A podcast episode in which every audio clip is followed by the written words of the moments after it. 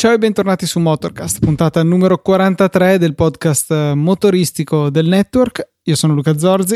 Io Matteo Arone. E io Alberto Zorzi. Sono tornato dall'esilio spagnolo perché sì, eh, la puntata scorsa ero in preparazione per la mia partenza eh, verso Barcellona, verso la Spagna, per cui insomma mi fa piacere essere tornato di nuovo qui tra voi due non ho ancora avuto modo di ascoltare la puntata che avete registrato perché ho un arretrato di podcast devastante. Mi auguro che abbiate fatto un buon lavoro. Certo, abbiamo sì, parlato molto bene di te, quindi puoi stare tranquillo. Come sempre. Mm-hmm. Comunque io direi, visto che ha, vis- ha, vinto Trump, ragazzi, chiudiamo qua la puntata e andiamo via a casa. andiamo a preparare il nostro bunker antiatomico. sì, via. sì, la tentazione sarebbe forte. Questo è il primo podcast che registro dopo l'annuncio. E il triste annuncio. Eh, mi spiace se avete idee diverse, ma lo, lo esprimerò in ogni podcast che registrerò. mi spiace per correttezza. Ecco, vi avviso in anticipo. Ehm, a proposito di avviso in anticipo, Volkswagen ha annunciato che a fine di quest'anno lascerà il VRC, insomma, un, un abbandono eh, non so, inatteso forse, non lo so, non seguo abbastanza il settore, però che comunque a me da esterno ha stupito. È un po', se vogliamo, il continuamento di quello che Audi ha fatto lasciando Le Mans. Eh, lascia da Audi da vincitrice negli ultimi anni, non proprio nell'ultimo, ma comunque sicuramente un, il maggiore contender rispetto a Porsche. Eh, nel VRC invece era 4 anni di fila che Volkswagen vinceva, quindi proprio qui sembra abbastanza palese la ragione economica correlata al, al Dieselgate, perché appunto stavano stravincendo da 4 anni. Non, non vedo altre ragioni, ra, ragioni ragionevoli per questo abbandono. Sì, tra l'altro, mh, mm, nel senso, io non, non la vedo tanto così, cioè, non, non, non, capisco tanto bene il ragionamento, sì, per quanto possa essere, possa incidere appunto nel, nel portafoglio di Volkswagen l'abbandono di, a queste gare, però è, è, è invece la, la, figura che ci fanno, cioè nel senso quanto il marchio in effetti perde valore nella perdita di queste gare, per la perdita di queste gare cosa, non la contano, cioè, sicuramente avranno fior fior di tecnici e super esperti per questo, però non lo so, cioè, due ragionamenti io ce, me li sono fatti, perché sì, è, tutti, eh, tutte le case comunque partecipano a queste cose sapendo che a queste gare, sapendo che non c'è un uh, ritorno diretto a livello economico, cioè nel senso lo fanno uh, per dimostrare quanto sono bravi uh, nel settore. Non, non, cioè io non vedo altre, altre Sì, è un ritorno indiretto sperato in termini di pubblicità e di immagine, insomma. Sì, sì, sì, cioè io ecco, vedo come praticamente unica, unico motivo per il quale partecipano alle competizioni del genere. Lasciare perché non si hanno soldi è cioè tra l'altro non è che non si hanno, è che lasciare perché ultimamente hanno dovuto pagare un pochino, eh, non la vedo una cosa così, così semplice, così giusta da fare. Eh, che tra qui... l'altro io non so quanto, cioè un marchio generalista come Volkswagen quanto tragga dalle corse, la stessa ragione per cui eh, onestamente non comprendo l'impegno di Renault in Formula 1. Tra l'altro gruppo Volkswagen, citavi tu i soldi che hanno dovuto spendere, se ne aggiungeranno altri perché sembra che anche Audi abbia barato questa volta sulle emissioni di CO2, eh, anche questa volta dall'America arriva eh, questa scoperta e che riguarda indistintamente motori gasolio e benzina. Teo, qui faccio una domanda all'economo del podcast. Non è che possa essere eh, queste rinunci in, un po' nel senso di risparmiare per ridurre un po' a livello di bilancio un deficit che immagino comunque ci sarà, eh, vista l'esborso enorme per, eh, per queste multe, insomma. Sì, cioè nel senso a livello di... Sì, quello può... Cioè per avere un bilancio vagamente meno traumatico. Sì, così c'è quando vai eh, alle, alle, riunioni insieme agli investitori dici ragazzi abbiamo perso ma di meno perché... Abbiamo perso invece che 14 miliardi, 13 miliardi e 6.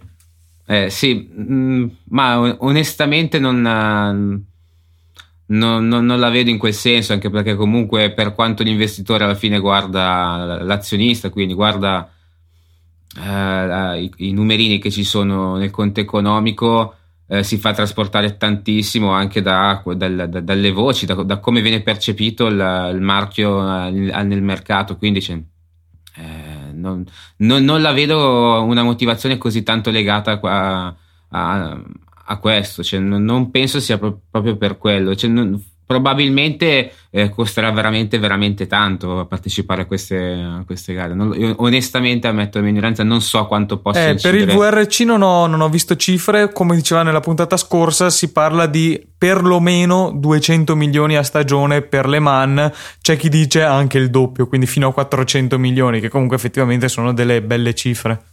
Sì, sì, quindi in effetti quello sì. Quasi uno eh... stipendio, insomma. sì, sì, quasi, eh, quasi.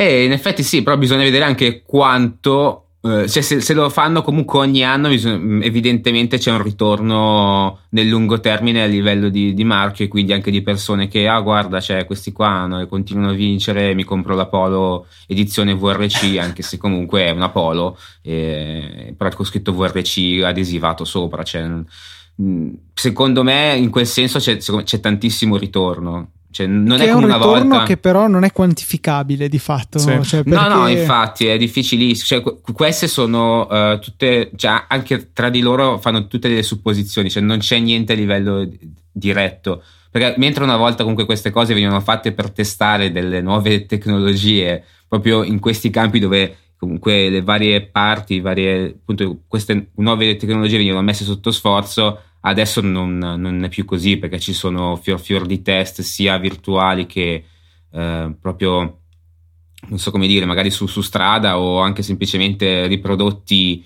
in, in casa con altri macchinari appositi. Non, non, penso che vengano, cioè sia più che altro un, un campo per de, fare dei test. Questo. Sì, quello è sicuramente un qualcosa che è venuto un po' a mancare nel, negli ultimi anni. E peraltro vanno a lasciare il VRC nel momento, nell'anno in cui cambiano le regole, sembra esserci anche un ritorno di interesse, peraltro, nel VRC, anche Toyota ehm, entra con la Yaris, peraltro fa molto ridere. Eh, quest'anno con, con, queste VRC un po', un po' gruppo bizzate, nel senso eh, aumentate la potenza, arrivano a 380 cavalli, allargate paurosamente le carreggiate, anche abbastanza ridicole, con delle slargamenti delle carreggiate palesemente posticci alle lettoni giganti. Eh, appunto, un campionato che si preannuncia interessante e Volkswagen lascia in questo momento. Boh, eh, questo rende ancora un po' più strane le cose. Sì, sì, tra l'altro poi avevano mica detto che avevano un bel fondo tenuto a parte apposta per, per queste evenienze, cioè nel senso non... Mm, con, continuo a non capire. Evidentemente hanno visto che si trovavano questa cifra così, così, ingenti sempre nel bilancio, hanno trovato questa scusa tra di loro dicendo non l'abbiamo fatto perché appunto incide troppo, incide troppo quando in realtà potevano continuare evidentemente. Eh, chissà, sicuramente insomma è, è, un peccato perché comunque, vabbè, forse se vogliamo invece riapre un po' il campionato, però come, come sempre quando un, un, marchio lascia un campionato insomma eh, non è bello, ecco. Mm, vero, vero. Proseguendo, Teo, eh, tu hai avuto modo anche quest'anno di andare a un appuntamento importante per tutti gli appassionati delle due ruote, quelle vere, quelle col motore, quelle che non stanno appaiate in strada causando le ire dell'intero podcast, perché sei stato ad EICMA anche quest'anno, la, la, stavo dicendo la sagra del motociclismo, che però sembra una cosa poco professionale. La sagra della porchetta. esatto, in realtà è la fiera del motociclismo che si no, tiene è... a Milano 80 millesima edizione, penso che di aver azzeccato più o meno il numero.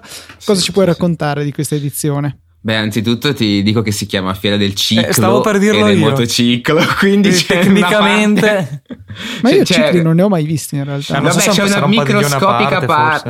Par- eh, no, guarda, ci sono dei padiglioni, quelli sfigati, eh, dove generalmente ci sono le bici custom, non vedi le bici da corsa. Cioè, io ho sempre visto bici custom quindi non, c'è proprio una nicchia della, di quel brutto settore che non ti piace, Luca. Eh, a parte questo, volevo dire innanzitutto una cosa: che A, le mappe, le nuove mappe della, della, delle vari padiglioni sono fatte veramente di merda. E qua non so se vuoi mettere bip, fate quello che volete, perché mentre la, gli anni scorsi c'erano comunque i disegnini dei vari stand all'interno dei padiglioni con il marchio noto, magari in quello grosso, mentre negli altri no perché ce n'erano troppi, non ci stavano, eccetera, sì. eccetera.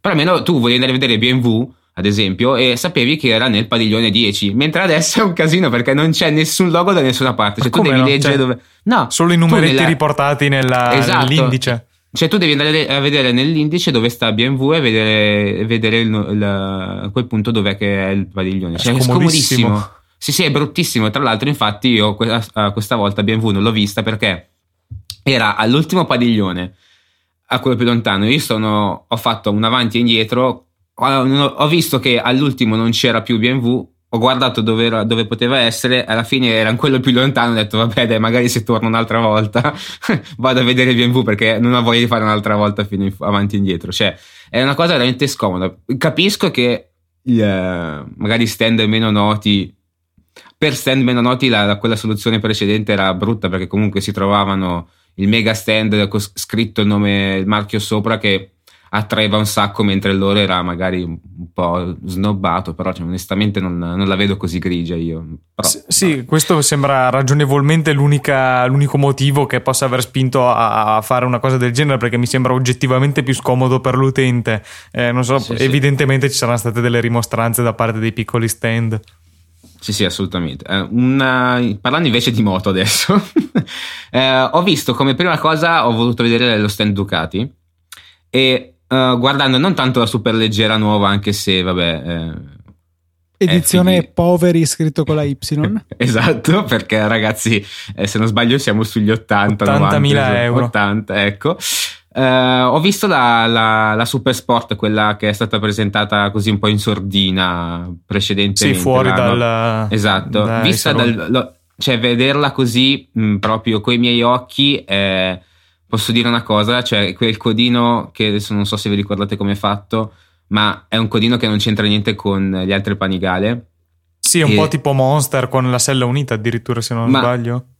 Eh, la sella unita, la sella unita non me la ricordo. Però posso dire che quel, quel fa, quella parte posteriore lì, quel qua non so, quel, mm, quel, quel, quella parte, quel posteriore lì mi ricorda tanto, e qua non, non vogliatemi male, una moto giapponese. Cioè, eh, non c'entra assolutamente niente con tutte le altre panigale, è veramente, veramente brutto. Poco cioè, personale. Sì, cioè, è la parte più brutta di quella moto lì. E non è... Solo per quel motivo io comprei un altro, cioè, comp... non so, piuttosto me ne compro un'altra, ma quella proprio no. Non so a chi possa piacere onestamente, io l'ho trovato veramente orribile.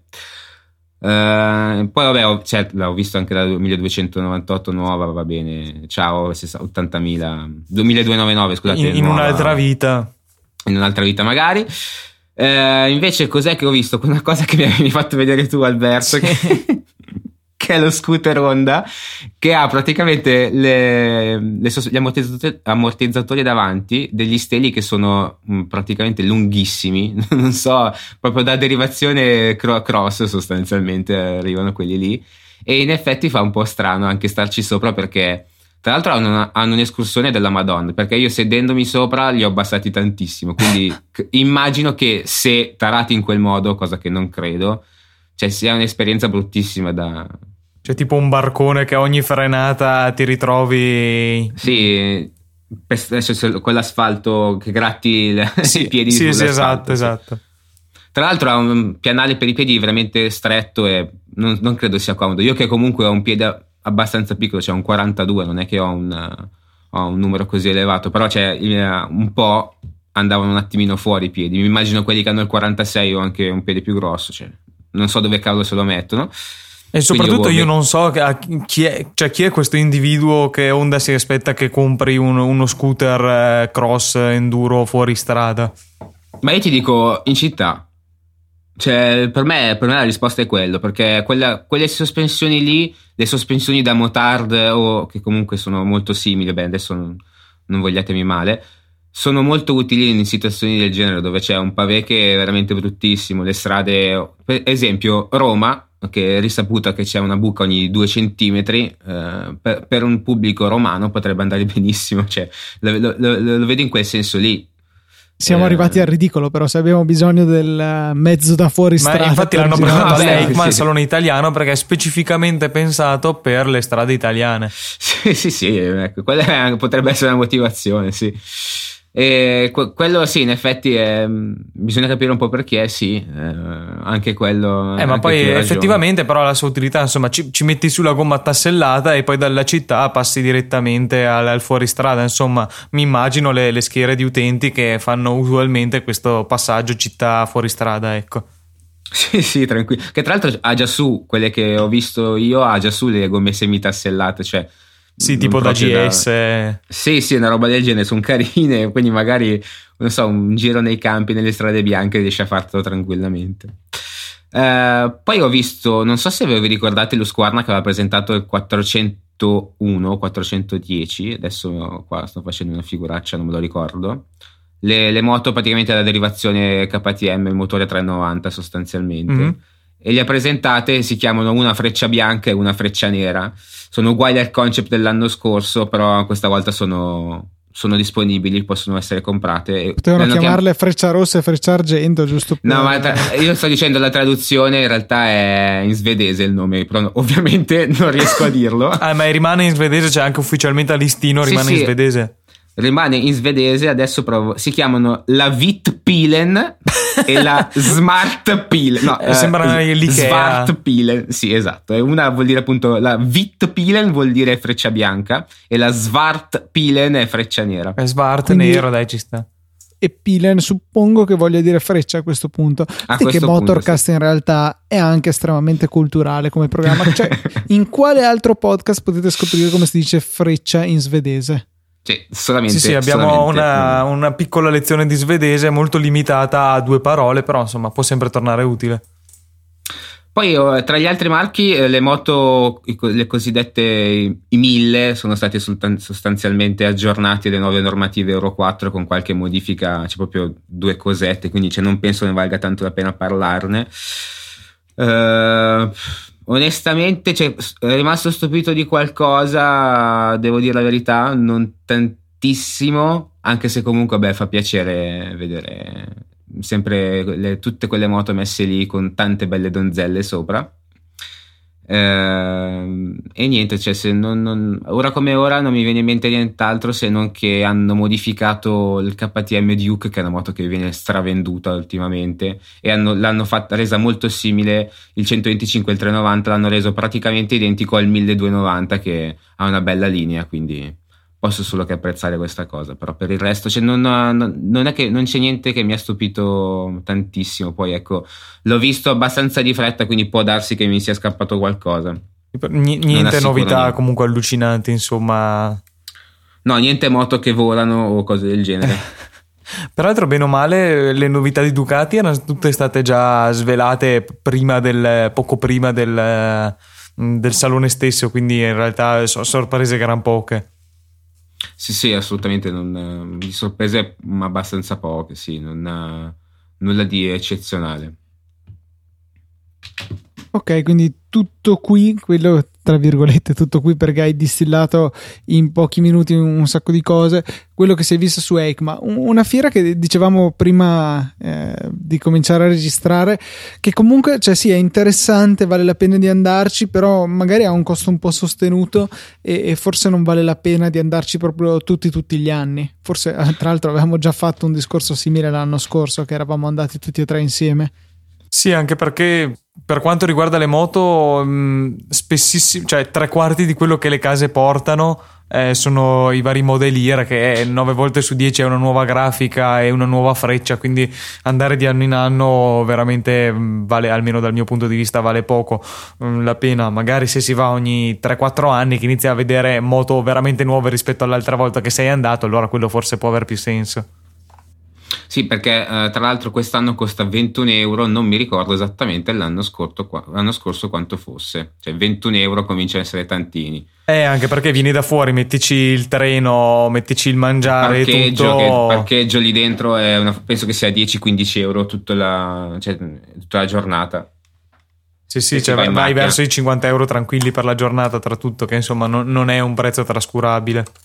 No, no, infatti, infatti cioè, io non, non, so onestamente quante persone vadano con, con, quello che costa, però vabbè. Il venerdì è gratis per le donne se, se interessa le nostre ascoltatrici o le, le accompagnatrici dei nostri ascoltatori. Eh, colgo un attimo rapidamente l'occasione per scusarmi mm, se avete colto magari che mm, ogni mezzo discorso sto un po' morendo, ma ho una tosse un po' fastidiosa, quindi mi scuso in anticipo per i colpi di tosse che non riuscirò a togliere in post produzione. Ma Grazie, non penso che accetto le tue nessuno. scuse perché ho fatto un elenco infinito dei minuti in cui hai tossito, per cui accetto le tue scuse. E niente, eh, Proseguendo, sì, abbiamo già citato, sto seguendo le nostre copiose note della puntata. Eh, diciamo che della Ducati 1408, cioè 1500-92, che credo diventerà il nome ufficiale su Motorcast, eh, insomma, 80.000 euro per una moto sono tanti. Eh, non lo so, ecco, questo potrebbe essere una riflessione perché ormai siamo soliti parlare di macchine che tipo la Veyron magari costano un milione e mezzo di euro, cioè non lo so, 100 volte il costo di una macchina qualunque, se vogliamo, 50 volte il costo di una macchina qualunque. Però per le moto rimane comunque una cosa particolare, cioè se anche consideriamo che ne so 10.000 euro, che già non sono pochi, per una moto, non sentiamo di molte moto da 50 volte tanto, da 100 volte tanto, cioè eh, non abbiamo esempi di superbike, se le intendiamo eh, con lo stesso significato di supercar, cioè delle cose fuori dal normale sulle due ruote, cioè eventualmente magari ci sono delle special, eh, però delle cose una tantum, non proprio eh, una produzione di serie o semiserie che arrivi a dei quei prezzi del genere.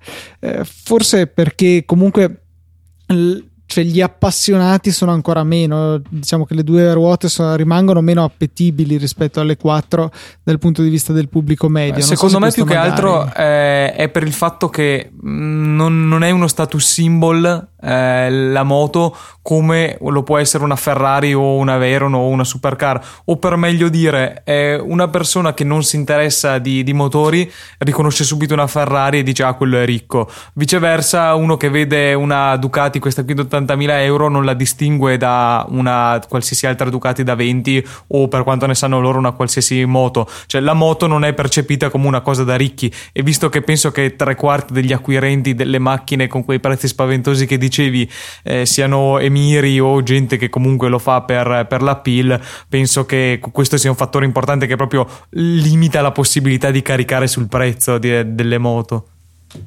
Vabbè, sì, poi anche, c'è anche proprio il fattore fisico che onestamente, per quanto puoi metterci qualcosa di particolare, costoso, super mega galattico, comunque la moto non, già, ban- anche banalmente non gli metti l'impianto audio che solo quello penso possa arrivare anche a 10-15 mila euro. Così, c'è meno roba proprio quantitativamente. Sì, sì, sì. Ricordiamo quello... sempre l'orologio della Porsche che ha un costo allucinante. Eh, quello si potrebbe anche montarlo sul, sul serbatoio della moto.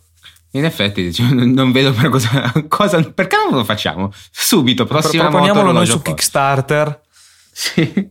Comunque, quello che dicevi, Alberto, è proprio vero perché quando ho visto uh, un, un, weekend la Desmo 16 parcheggiata, non c'era praticamente nessuno a guardarla slash ammirarla perché era una moto in mezzo a tante altre, cioè in mezzo non proprio, però comunque eh, vicino a tante altre. Mentre anche semplicemente un banale, lasciatemi, passatemi il termine, 4, F430 veniva visto molto più facilmente, cioè veniva proprio raccoglieva lo sguardo di molte persone. Sì, cioè viene riconosciuto istantaneamente come qualcosa di fuori dal normale. Sì, sì, sì, sì. Cioè, mentre io quando ho visto la Desmo ho detto che cavolo, non proprio così, però ho detto che cavoli. Che, che, moto, chissà chi è il proprietario. Eh sì, è mo- molto più ristretta la cerchia di, di, chi apprezza, al di là di tecnicamente, ma anche che, che sa, cavolo, questo è uno che ha i soldi, ecco, se, se alla gente interessa quello. Sì, sì, infatti, infatti, questo è assolutamente vero. Ok, proseguendo ancora, eh, una dichiarazione interessante di Marchionne eh, riguardo al futuro della Ferrari come marchio, e cioè un, una loro scelta che eh, tutte le auto prossimamente ehm, costruite avranno una, un qualche genere di ibrido a partire dal 2019, che tutto sommato è, dopodomani praticamente. Non, non, non, ritardano ecco, a date eccessivamente future, insomma un paio d'anni, eh, per uh, cercare di non lo so se è una mossa di marketing oppure per effettivamente essere più green, sto facendo le virgolette. Eh, nell'articolo sembrano darlo abbastanza come un causa-effetto sul fatto che Marchionne vorrebbe portare la produzione annua di Ferrari a 10.000 macchine, ehm, cosa che a quanto sembra di capire dall'articolo eh, impedirebbe a Ferrari di avvalersi di qualche sconto sulle norme anti-inquinamento. Di conseguenza, per riuscire a stare dentro alle norme anti-inquinamento, tra virgolette, piene da, da casa automobilistica vera e propria, eh, dovrebbero ricorrere appunto a, all'ibrido per abbassare un po' le emissioni.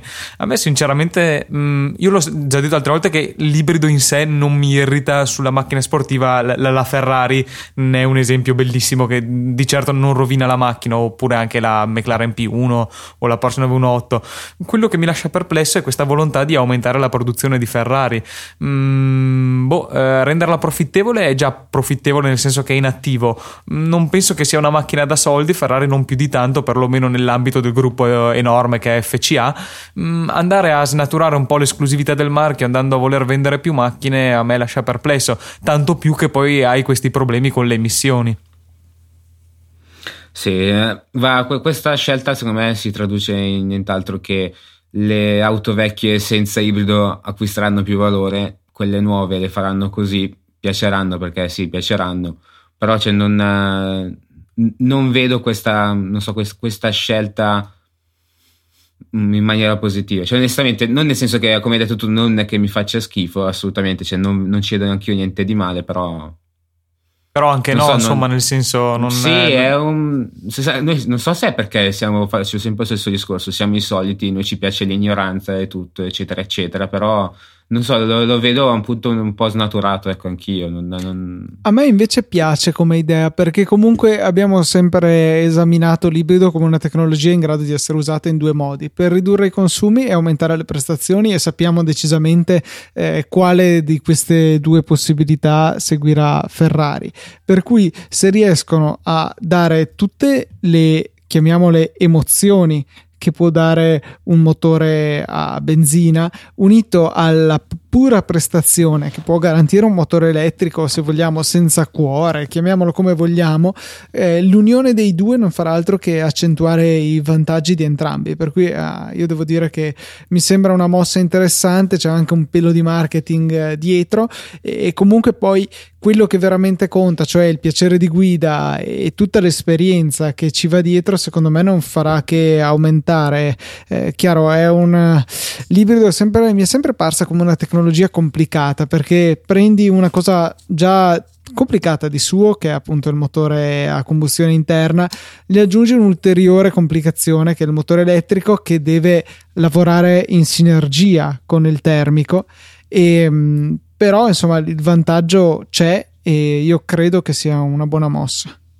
Io a questo punto immagino un futuro ancora più lontano dove ci saranno le Ferrari con motori V12 da 800 cavalli, però dove il motore, mh, mm, motore non è attaccato fisicamente alla trasmissione, ma in realtà è soltanto un motore elettrico che fa andare la macchina e il rumore però c'è lo stesso. Ah, V12. cioè è un impianto stereo il, il V12. Sì sostanzialmente un è po' un'idea interessante eh?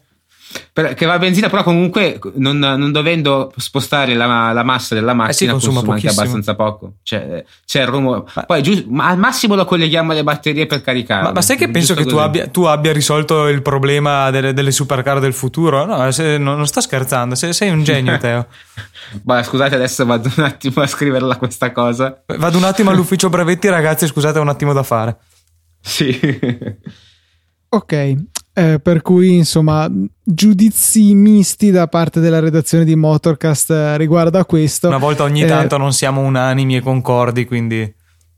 E invece cioè, sarebbe interessante di sapere la, la, vostra idea su quale tipo di droga assumono in onda per decidere che il mondo aveva assolutamente bisogno di un cambio a 11 marce a tripla frizione, per cui il DSG è tanto 2007 a doppia frizione, insomma, non basta più, bisogna aumentare il numero di frizioni, aumentare il numero di marce, quindi 11 e 3 rispettivamente, anzi magari il contrario. Ehm, sarebbe interessante un cambio a tre marce e 11 frizioni, però dovrebbe... Sì, soprattutto è interessante riuscire a capire co- come possano servire 11 frizioni per tre marce. Eh, per il Ma no, sono di quelli Teo, di scorta. Potrebbe essere un'evoluzione interessante. Insomma, eh, io dubito che un numero di rapporti del genere possa avere una qualche influenza sulla, sulle prestazioni, sulla velocità di cambiata e soprattutto sui consumi, perché immagino sia l'applicazione principale che ha in mente Honda per questo tipo di cambio. Per cui eh, la complicazione ulteriore, il costo e il peso non credo che siano giustificati dai vantaggi tangibili che se ne potranno eh, poi avere. Non so cosa ne pensate. Beh, anzitutto ehm, ha, ha, ha, semplicemente pubblicato il brevetto, quindi non è detto proprio che alla fine um, utilizzerà veramente ed effettivamente. Magari quando questa... escono dalla botta eh, cambiano idea. Vabbè, abbiamo questo brevetto, giusto la cosa che hanno giusto per riderci quando nei tempi futuri andranno a rivedere i vecchi documenti.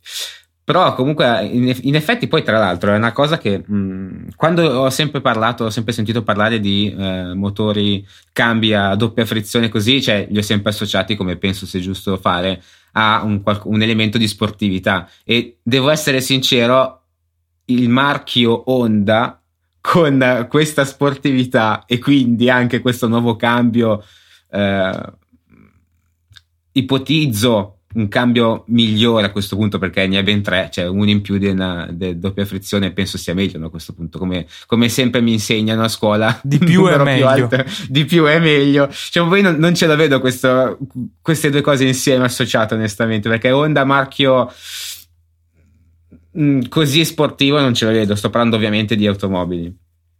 Sì, Honda effettivamente ha fatto le sue sportive, però diciamocelo per il grande pubblico, per i grandi numeri è un marchio totalmente generalista. È anche vero che comunque adesso si stanno diffondendo anche nei marchi generalisti e nelle macchine piccole doppia frizione eh, come alternativa sulle macchine piccole per l'appunto ai, agli automatici.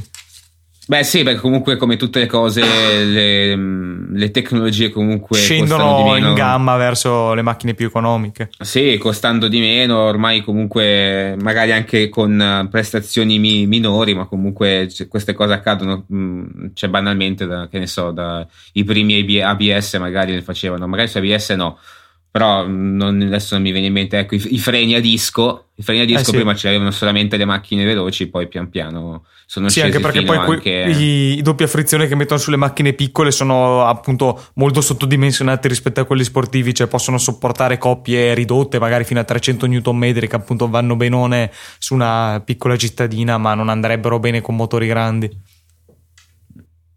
tra l'altro, a proposito di coppie esagerate, ero rimasto sconvolto dalla nuova Panamera Turbo che ha tipo 770 Nm di coppia, una cosa del genere, veramente un valore rilevante sicuramente. Ecco, no? comunque quei, 4000 quei cambi delle doppia frizione magari della Clio, ecco, metti che magari esploderebbero con, con coppie del genere. Sì, decisamente non avrebbero molte speranze eh, di sopravvivere. Sì, l'unica cosa che mi sembra ragionevole è che sia un cioè i, i, produttori giapponesi che in America usano molto il CVT, il cambio a variatore continuo, sia un po', se vogliamo, un, um, un passaggio da quello a, a questo, un, uh, un, 11 marce che ti permette quasi la variazione continua, cioè essere quasi sempre al regime ottimale senza avere tutti i problemi del, del CVT, quindi un po' di, di perdita di, di, potenza, di spreco di potenza, il fatto che è oggettivamente un po' fastidioso come cambio, che, che che scendono a zero i giri quando molli l'acceleratore ha un po' un feeling strano. Questo potrebbe essere un po' una, una, via di mezzo, se vogliamo, tra un cambio più tradizionale e il CVT, che se vogliamo potrebbe un po' unire i vantaggi di entrambi, però sarebbe interessante comunque provarlo poi all'atto pratico. Poi, tra l'altro, cioè, quando ho letto il titolo della notizia, ho detto Honda ha brevettato un cambio a 11 rapporti. Ho detto, ma io stavo immaginando in quel, in quel, momento un CBR a 11 marce. Non so perché fosse ancora per, per colpa dell'ECMA vista oggi. Però ho detto, ma com'è possibile? Scusate, sì, soprattutto utilissimo per le, per le, moto sportive, magari che, che già con, con 6 marce non, non riescono a stare giù. Quindi, magari con dei rapporti più ravvicinati è ottimo. sì, sì, infatti. Per riuscire impenno, a stare su meglio, no? Eh, esatto, impenno esatto. In, in, nona. E eh, poi doppia frizione è ottimo perché ti permette di stare in impennata senza grossi problemi nei cambi di marcia. Quindi anche qui, Teo, hai avuto una grande pensata. Infatti, infatti, vedi ha avuto una bella pensata anche Mercedes che eh, confermando quanto avevamo già anticipato ai nostri ascoltatori molte puntate un fa, bel po' di tempo fa. quando, eh, Mercedes conferma che insomma nuovi, i nuovi propulsori che andrà a sviluppare eh, saranno 6 cilindri in linea tanto per cominciare e nasceranno già elettrici ibridi Scusate, eh, mi, riprendo un attimo dalla mia morte imminente. Eh, sì, i 6 cilindri in linea addirittura avranno il, un motore elettrico a 48 volt integrato eh, nel, nel, nel, nel, basamento del motore, insomma a valle del, dell'albero motore. E questo verrà usato appunto per una piccola spinta elettrica ai bassi regimi, quindi un, un mini ibrido integrato proprio nel motore stesso e, e che quindi sarà cioè, disponibile grosso modo su tutta la gamma su tutti i, motori, i modelli che monteranno questi motori. Peraltro una Con cosa... anche un turbo elettrico che è un'altra tendenza che si sta eh, affermando ultimamente per eh, azzerare di fatto tutti i problemi di turbo lag perché se vai a azionare elettricamente il compressore il problema del ritardo non si pone. Sì, esatto, ehm, è un biturbo di cui un turbo consueto, convenzionale, grande per, eh, per i regimi medio-alti e appunto in luogo del, del, solito turbo di dimensioni piccole per i bassi regimi, appunto questo turbo elettrico.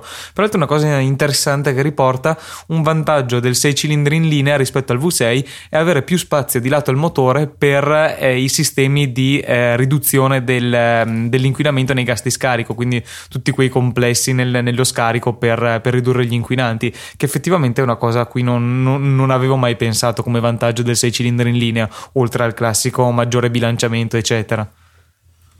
Io sto, sto pensando, ecco qua, mi estraneo un attimo, perché stavo pensando, cioè vi stavo ascoltando un po', um, un po dall'alto, perché um, si, si, parla appunto di uh, un aiuto elettrico direttamente al motore per i regimi bassi, un aiuto elettrico anche per le turbine, perché in questo, cioè la turbina elettrica, perché in questo modo, appunto, come dicevi te, Luca, si mm, risolvevano alcuni problemi di quelle classiche, normali, convenzionali. Ma eh, non si fa prima a prendere direttamente una macchina elettrica a questo punto? Cioè, mh, mm, se mi vedi, perché se t- tutta questa cosa che è il motore a combustione è, ha questi tutti elementi negativi che vengono sempre smussati in tanti modi, fino adesso sempre meccanicamente con delle rivoluzioni da questo punto di vista, ma che attualmente il modo migliore per farlo è uh, utilizzare delle soluzioni uh, elettriche. Ma a questo punto perché non facciamo un mega salto e andiamo direttamente al, al, al, alla fonte di, questa, di, questo problema, cioè via il motore? Cioè, è una cosa che in effetti non, è, non ci ho mai pensato, eh? cioè, ci sto pensando adesso però non è una banalità, cavolo, evidentemente non siamo più in grado, almeno fino adesso, non siamo più in grado di risolvere, cioè di andare avanti, di progredire in questo momento, cioè su, per quanto riguarda appunto il motore a combustione. Sì, non so quanto eh, sia il solito problema tecnico dell'autonomia e quanto sia che le case produttrici stesse non ritengono il, consum- il consumatore medio ancora pronto magari per, per questo balzo. Mm, non lo so, effettivamente, eh, peraltro arriviamo a motori di una complessità allucinante, anche qui mi immagino eh, Gino e Peppino, i meccanici de- del paesino, ho fatto anche rima senza volerlo, ehm, ad affrontare la riparazione di un motore del genere con un motore elettrico integrato con elettroniche assurde, cioè veramente iniziano ad essere motori complessissimi, e, mentre un motore elettrico è molto semplice.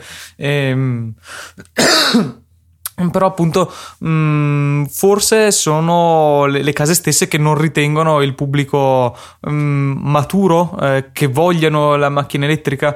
Mh, mm, non so ma per me più che del, del, consumatore credo che sia proprio a livello cioè, interno, per loro per avere per cacciare fuori tutta una linea intera eh, di macchine elettriche dovrebbero sborsare veramente tanti tanti soldi anche perché non hanno tutta questa esperienza che hanno con i motori attuali, cioè con eh, macchine tradizionali, tra, cioè, tra virgolette, però cioè, questo del, del, consumatore non pronto ci può anche stare perché comunque eh, bisogna anche abituarlo, abituarsi a, a questa cosa, però guarda, guarda Tesla, cioè, no, non, ve, non, non, non, mi sembra che il consumatore non sia così pronto, cioè, cioè, sia ancora non tanto pronto, perché comunque, cavolo, la, la domanda secondo me è, cioè, ci potrebbe essere. C'è. Sì, cioè, non, non, vedo questa. Perché comunque molte persone, penso la stragrande maggioranza delle persone, per la stragrande maggioranza delle persone, l'auto è un mezzo per muoversi, punto, non è un motore. Cioè non è un motore a combustione o un motore elettrico, è un mezzo per muoversi che costa tot, eh, riescono a permettersi tot e quindi hanno quello. Cioè non è che... Sì, poi ci sono quelli come noi che magari non sono, ecco, tantissimi, comunque un po', che hanno la passione, ok? Però non, non credo che la colpa sia da dare così tanto a, a consumatore. Sì, esatto. Tra per eh, l'autonomia, adesso ne avevamo già parlato della Opel Ampera e della sua cugina americana, eh, continuano a dichiarare questi 500 km di autonomia, il prezzo dovrebbe essere abbastanza concorrenziale, dovrebbe arrivare tra poco sul mercato, quindi questa sarebbe una, un importante passo avanti appunto nel, nel far scendere di, di, gamma, di prezzo degli elettrici con delle autonomie serie, insomma 500 km non è tanto di meno dell'autonomia di un, una piccola city car a benzina con il serbatoio piccolo, ecco. In chiusura eh, un video che farà molto male agli appassionati, un video che fa vedere un po' come nascono i muletti eh, delle auto, quelli camuffati che insomma ci capita se siamo fortunati di vedere per le strade che poi vediamo regolarmente sui blog di settore o sulle riviste che mostrano appunto i nuovi modelli prima che vengano rilasciati al pubblico. E la crudeltà con cui queste parti di camuffatura che sono fatte per calzare a pennello sulla carrozzeria vera e che però hanno il compito di celarla vengono avvitate in maniera animale fregandosene della povera carrozzeria sottostante eh, appunto sul modello quello vero. Fa male a vedere queste cose, però comunque interessante. Eh, sì, cioè è interessante come magari una volta era una cosa molto più alla buona, nel senso, boh, ci attacchiamo su delle, delle lamiere un po' a caso, copriamo in qualche modo. Invece in questo video che riguarda la BMW Serie 5 Gran Turismo, che in realtà forse è anche meglio coprirla, ehm, eh, si vede proprio um, a, al CAD, al, al, programma di grafica tridimensionale, eh, il progetto della macchina su cui modellano sopra appunto questi pezzi che poi andranno a produrre perché calzino, come diceva Luca, a perfezione perfezione sulla carrozzeria, quindi è proprio una cosa studiata bene e però poi avvitata su in malo modo, ehm, senza tanti riguardi per la carrozzeria, che effettivamente fa un po' male. Qui il fatto che sia questa obbrobriosa serie 5 GT lo rende un po' meno doloroso. Sì, ecco, in, que- in, quel caso un po' meno male, però insomma, eh, comunque il dolore rimane, se, già solo pensando comunque al prezzo della macchina in questione. Sì, non sì, fa sì. certo piacere vederla sbucherellare in questa maniera. No, la, la, cosa che mi ha fatto più ridere sono quelli, i, i copri interni perché mi sembrano proprio le, mh, mm, tipo le cover per i telefoni. Perché non, se non, non, non, vuoi rovinare l'interno, allora ci metti su questa roba in polistirolo. Oh, brobriosa, bruttissima, sì. Fantastico, cioè sono proprio quasi quasi. Perché non le mettono negli, tra gli optional uh, ordinabili? Eh, eh, eh, sì, tipo il, la, mm, la, nonna col nylon sopra il, mm, il, il, divano. il divano per non rovinarlo, ecco. Poi è bello perché sembra questa cosa in forma che stanno mettendo su e poi plop calza a pennello esattamente sulla forma della plancia, molto bello.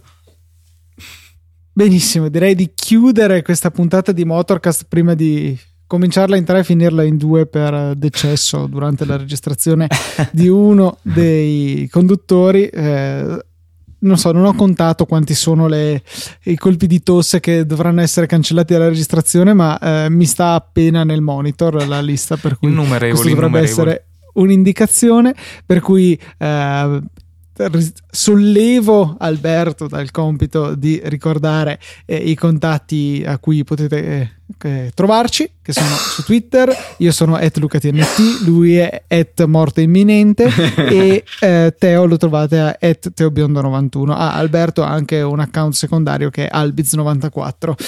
Ehm, invece Teo ci ricorda la mail e Dai, ragazzi. La, la, mail è motorcast.easypodcast.it oppure l'hashtag su Twitter che eh, ultimamente purtroppo non ho guardato, ho guardato solamente oggi. Tra l'altro continuate a usarlo perché veramente ci fate vedere un sacco di cose interessanti. E Quando hashtag... ti abbassi al nostro livello e lo guardi. Sì, certo, ed è appunto hashtag Motorcast. Io volevo anche ricordarvi una cosina che mh, mm, per caso vi piace il nostro podcast? No, noi facciamo parte di questo grandissimo network di cui Luca purtroppo, cioè purtroppo Luca credo che mh, faccia il 50% di, di, tutti, di, di tutti sì, gli show la, che ci la sono. La manodopera a, a basso costo di, di Easy Network. Esatto, e vi, vi, invito so, a donare qualche centesimino. Io ho pensato questa volta a un giochino che possiamo fare, nel senso fateci una donazione anche piccolissima prendete la vostra auto, dateci un centesimo per ogni cavallo che ha la vostra auto, anche se 70 centesimi ci fanno piacere, immagino, credo che Luca e Alberto concordino con me. Sotto i 35 non vale la pena perché PayPal si mangia tutto. no, vabbè, però dai, sotto i 35 no, magari non, spero che non se abbiano avete una Fiat 500, quella del 90 e qualcosa, lasciate stare perché va tutto a PayPal.